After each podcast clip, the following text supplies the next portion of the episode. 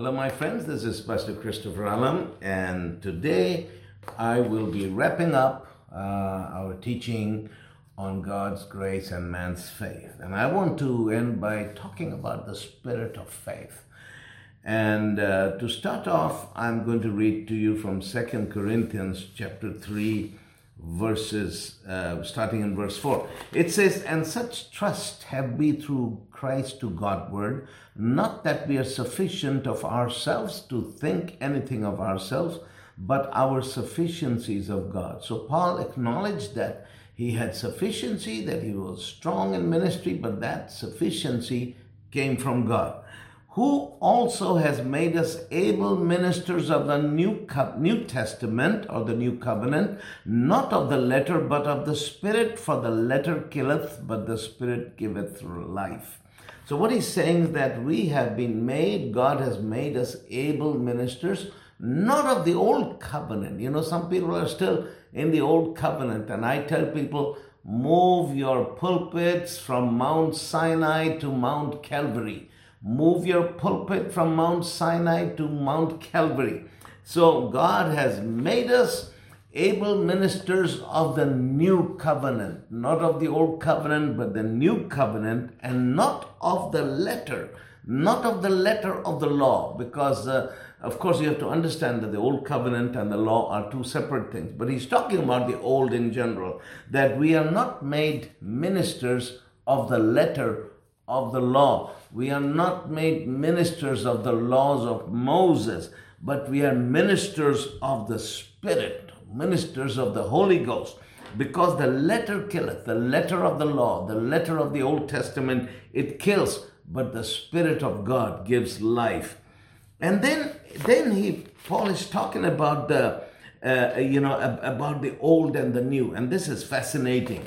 Uh, you know, we are talking about old and the new, law and grace, uh, uh, you know, law and grace, and uh, works and grace, and de- death and life, uh, condemnation to justification. You know, these are the contrasts. So, anyway, it says, if the ministration of death written and engraven in stones was glorious, so that the children of Israel could not steadfastly behold the face of Moses for the glory of his countenance, which glory was to be done away. How shall not the ministration of the Spirit be rather glorious? Now this is this is good.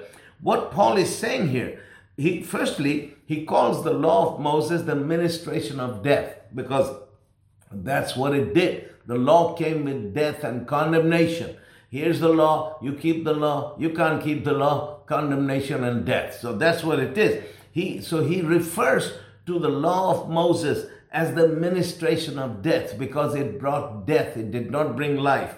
It says it was written and engraven on stones. He says, if the ministry of death, which was written on stones, was glorious, what he means is that when Moses came down from the mountain carrying those stone tablets. Uh, his face was shining with the glory of God. And but it says that the people of Israel who were waiting at the bottom of the mountain, when they looked at Moses, they couldn't look at his face because his face was shining with the glory of God, which glory was, you know, was to be done away. That means it was a glory uh, that was fading away. Then he says, How shall not the ministration of the Spirit be even more glorious? So, what he's saying is that Moses, he came with the stone tablets of the law. He came down from the mountain with the ministration of death. And the ministration of death carried such glory with it that the face of Moses was shining with the glory of God, but this glory was to fade, was to, be done away. He says, if that is the glory of the ministration of death, how much more glorious shall be the ministration of life, shall be the ministration of uh, of the Spirit. If the ministration of death was so glorious, how much more glorious shall be the ministry of the Spirit? And then it says, verse 9, for if the ministry of condemnation uh, be glory, much more than the ministry of righteousness exceed in glory. Now again, now he's calling the law of Moses the ministry of condemnation. He says, if the ministry of condemnation came down with glory, with the face of Moses shining with the glory of God, how much more shall not the ministry of righteousness, the new covenant, the, the ministry of the Spirit exceed in glory? He says, Moses came down with such glory, how much more glory isn't there in the ministration of righteousness? Then it says, For even that which was made glorious had no glory in this respect by reason of the glory that excelleth. For if that which is done away with glorious, much more that which remaineth is glorious. He says, The law of Moses which was done away with, you know, the uh, condemnation and death, if that that which is done away with, if that was glorious, how much more won't that which remains today be even more glorious? He's talking about the new covenant. Then it says, Seeing then we have such hope, we who are ministers of the new covenant. Remember, he started by saying that he has made us ministers of the new covenant, not of the old, because the, the letter kills, the letter kills, the letter of the law, because it's the ministry of condemnation, the ministry of death, but the Spirit giveth life. He says, because we have such hope that we are heirs of this wonderful glory that is far glorious than the glory that was upon Moses when he came down that mountain. He says we use great plainness of speech. He says, and not like Moses. They, you know, he says, we are not like Moses, who put a veil over his face that the children of Israel could not steadfastly look steadfastly look to the end of that which was abolished but their minds were blinded for until this day remains the same veil untaken away in the reading of the Old Testament, which veil is done away in Christ. But even unto this day, when Moses is read, the veil is upon their heart. What he's saying is that he says, We use great plainness of speech. And then he says, We are not like Moses, because what Moses did, because when he came down from the mountain carrying those stone tablets, the ministry of death and condemnation, uh, because the people couldn't look at him, his face was shining with the glory of God. So what he did, he put a veil over his face. He covered his face so that the people could look at him when he spoke to them. And he says that uh, we are not like Moses, who covered his face with a veil so that the people, because the people couldn't look at him when he was speaking. But he says, but their minds are blinded because even today, even this day, when people read the Old Testament without seeing Jesus, the veil is still upon their heart. That veil still comes. And, and that is why I tell you what, one of the things I said, uh, I, I have said to you, is that the Old Testament should always be interpreted through the prism of the New Testament and through the light of Jesus. Because what happens whenever you, te- you interpret the old the scriptures of the Old Testament and you take away Jesus and you take away the light of the new covenant, what you get is the law of Moses, and you get this angry God who's angry at everybody, who only loves the people of Israel and hates everybody else. But you know, that that is blindness, that is a veil. It says, even today, when those people read the old covenant, the veil is still before their eyes. And even when Christians read the Old Testament and, and, and speak from the Old Testament without seeing Christ, without seeing the cross of Calvary, it says that veil is upon their, uh, upon their, uh, upon their eyes. But that veil is only removed in Jesus. It is only through Jesus that that veil is removed. It is only when we study the Old Testament not through the eyes of the law but through the through the eyes of Jesus at looking at Calvary, looking at the new covenant, only then is that veil removed. And but then it says here, he says, Nevertheless, when it shall turn to the Lord, the veil shall be taken away. He's talking about those who are under the old covenant, who have placed themselves uh, under the old covenant. He's talking about the people of Israel. When the Israelite people, and I believe that day will come when the Jewish people will turn to the Lord. He says, when they turn to Jesus, you know what's going to happen? The veil shall be lifted from their eyes. Hallelujah. And they'll begin to see, when they begin to read the scripture, they will see not you know, thou shalt not, thou shalt not, and thou shalt, thou shalt, but then they shall see Jesus, how he has fulfilled the law, and how he was crucified for them, and he rose from the dead for them, and how he is the giver of life to all who are the children of Israel, both Abraham's spiritual sons and his biological sons. And then we shall be all one together, but that will be fulfilled in Christ. All these wonderful things that God promises, they have their fulfillment in Jesus Christ alone. Remember that. So he says that when Moses is read, the veil is upon their heart. So, you, you know, I've been to Israel. I've seen those I've seen those men in those black uh, hats and those black dresses standing before the wailing wall and they're doing this and some of them are reading scriptures and you know they're doing their things and you know the veil is before their eyes but when they come to Jesus, that veil is lifted up, and suddenly the light of God opens up for them. Hallelujah. And that'll be a wonderful day. And then it says, Nevertheless, when it shall turn to the Lord, the veil shall be taken away. Then he says, Now the Lord is that Spirit, and where the Spirit of the Lord is, there is liberty. It says, The Lord is that Spirit, and where the Spirit of the Lord is, there is freedom. That's when people come out of bondage to the law to the free to freedom. And then it says here, uh, and says verse 18, but we all with an open face behold as in a glass the glory of the Lord are changed into the same image from glory to glory even by the Spirit of the Lord. So what he's saying is that but we all we with open faces, that means with unveiled faces, open faces, we behold as in a mirror. We see the, we behold in a glass, uh, or some, some places the word glass actually means a mirror. But anyway, it says that we see in a glass the glory of the Lord. So it means that we, we, we are looking at a glass and we see the face of Jesus.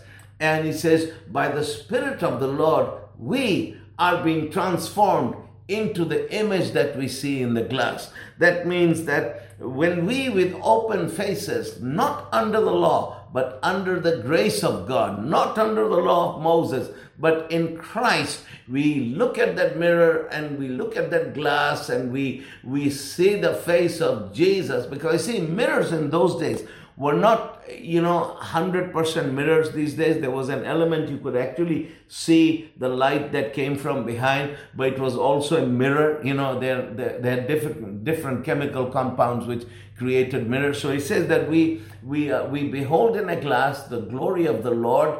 And what happens, the, that image of Jesus that we see in, uh, in the, uh, you know, as, as we behold the face of the Lord, in that glass. We are being transformed from who we are to that face we see in the glass. We go from glory to glory. So as we under the new covenant in the spirit with unveiled faces with open faces we behold the glory of the lord we uh, who behold the glory of the lord we are changed into the image of the lord from glory to glory by the spirit of the lord then in 2 Corinthians 4 1 and 13, actually, uh, I'm, I have said this several times that when the books of the Bible were written, there were not uh, there were no chapter and verse divisions that were put in there by the uh, by the translators. So it says, but uh, so let's read these two verses together. Verse 18 in 2 Corinthians 3 and verse 1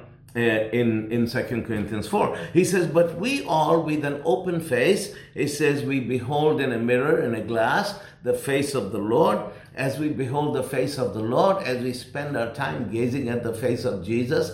By the Spirit of the Lord, we are also being transformed from what we look like to what He looks like. We go from glory to glory to become like Jesus. Then it says, verse 1 Therefore, seeing we have this ministry, as we have received mercy, we faint not. I like this.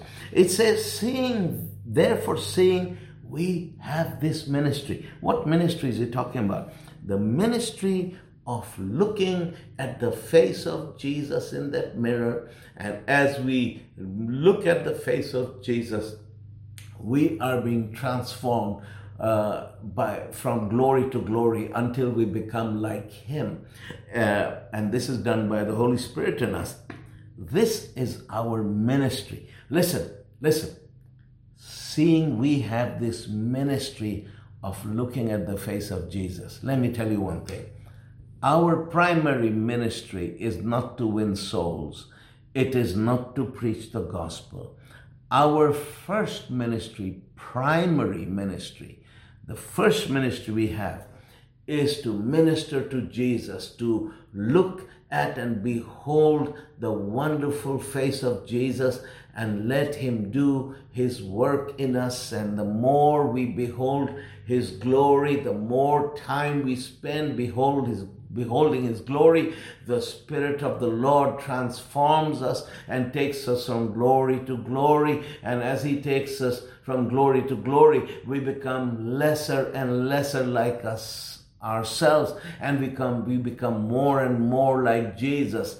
And the ultimate goal that the father has is to conform us with the image of his son conform us to the image of the son and make us like Jesus beloved. That is our first ministry. Hallelujah. So that's what Paul is talking about. Therefore seeing we have this ministry. And what is that ministry? You and I have this ministry of standing and or kneeling or whatever and gazing at the feet of Jesus and being transformed into what he is like. That is our ministry.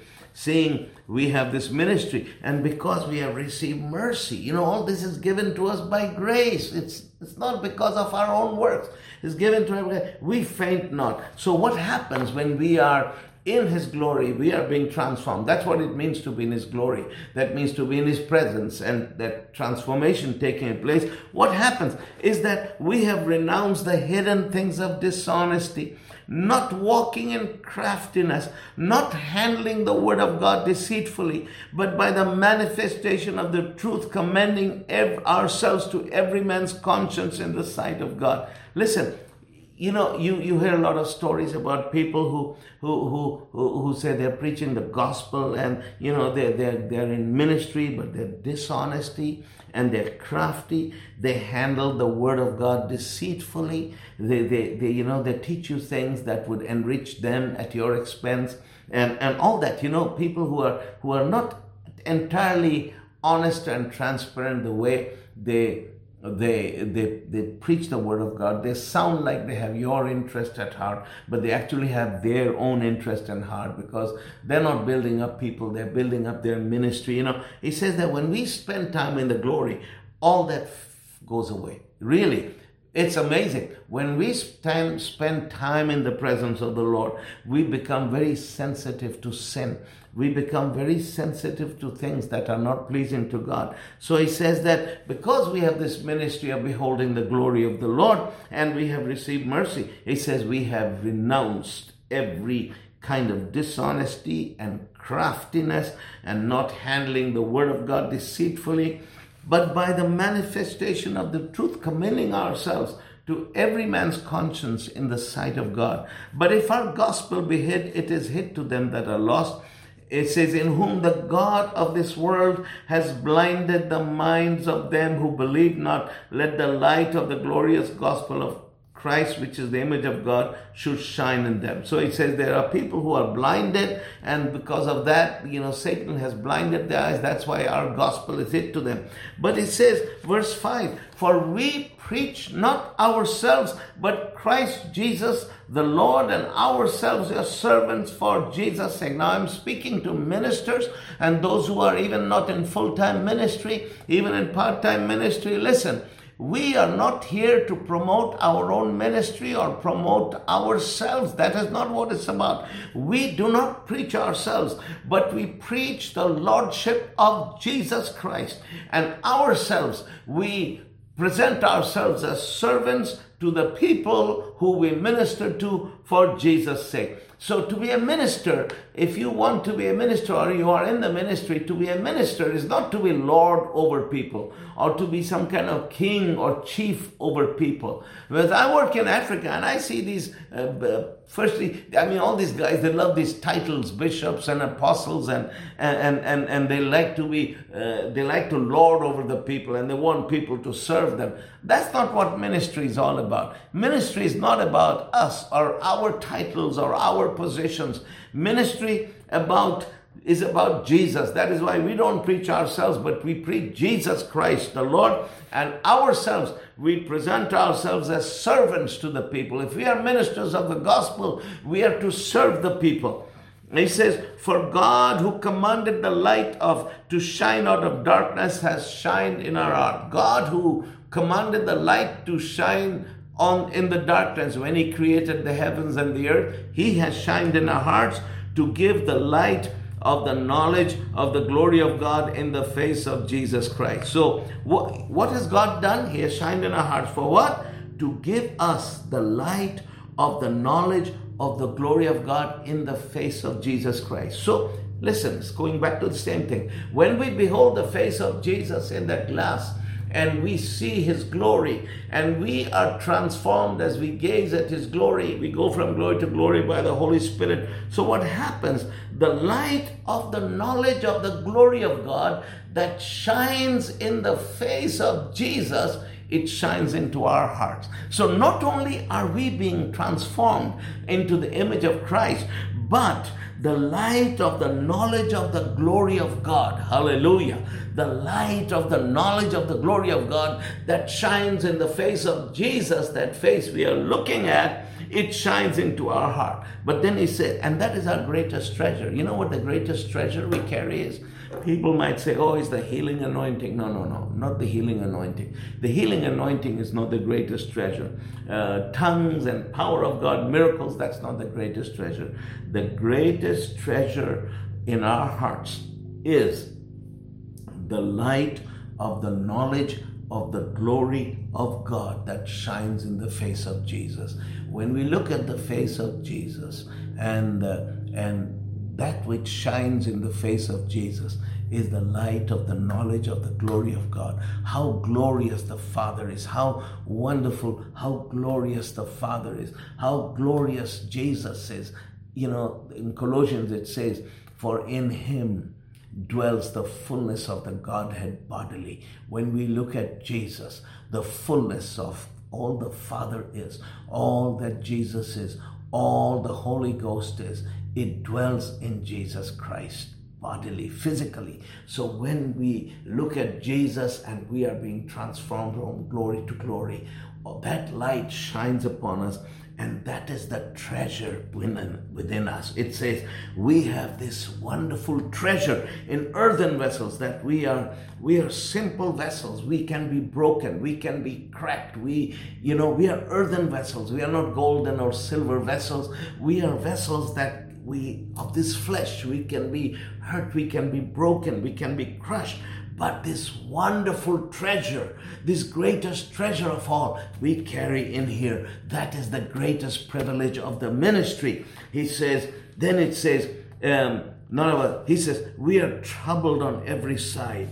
It's a, so that the excellency of the power may be of God and not of us. So we carry this wonderful treasure in, in earthen vessels, and this wonderful treasure shines through us. And that's what brings the healing anointing, the gift, the power, the life of God to other people when we preach the gospel. And he says, so that people see that here's this wonderful treasure that is coming, the treasure of God coming forth through this person. But he's an ordinary person of flesh and blood. So then people recognize that this power is of God, it is not of us. And that is why it is very very, very important for us that when we preach the gospel and when we serve God, that we always, always point to Jesus. If God ever uses us to do signs and wonders and miracles, that we all remind people that it is not of us, but it is God. It is Jesus alone. And we should always be careful, make a covenant with Him to give all the glory,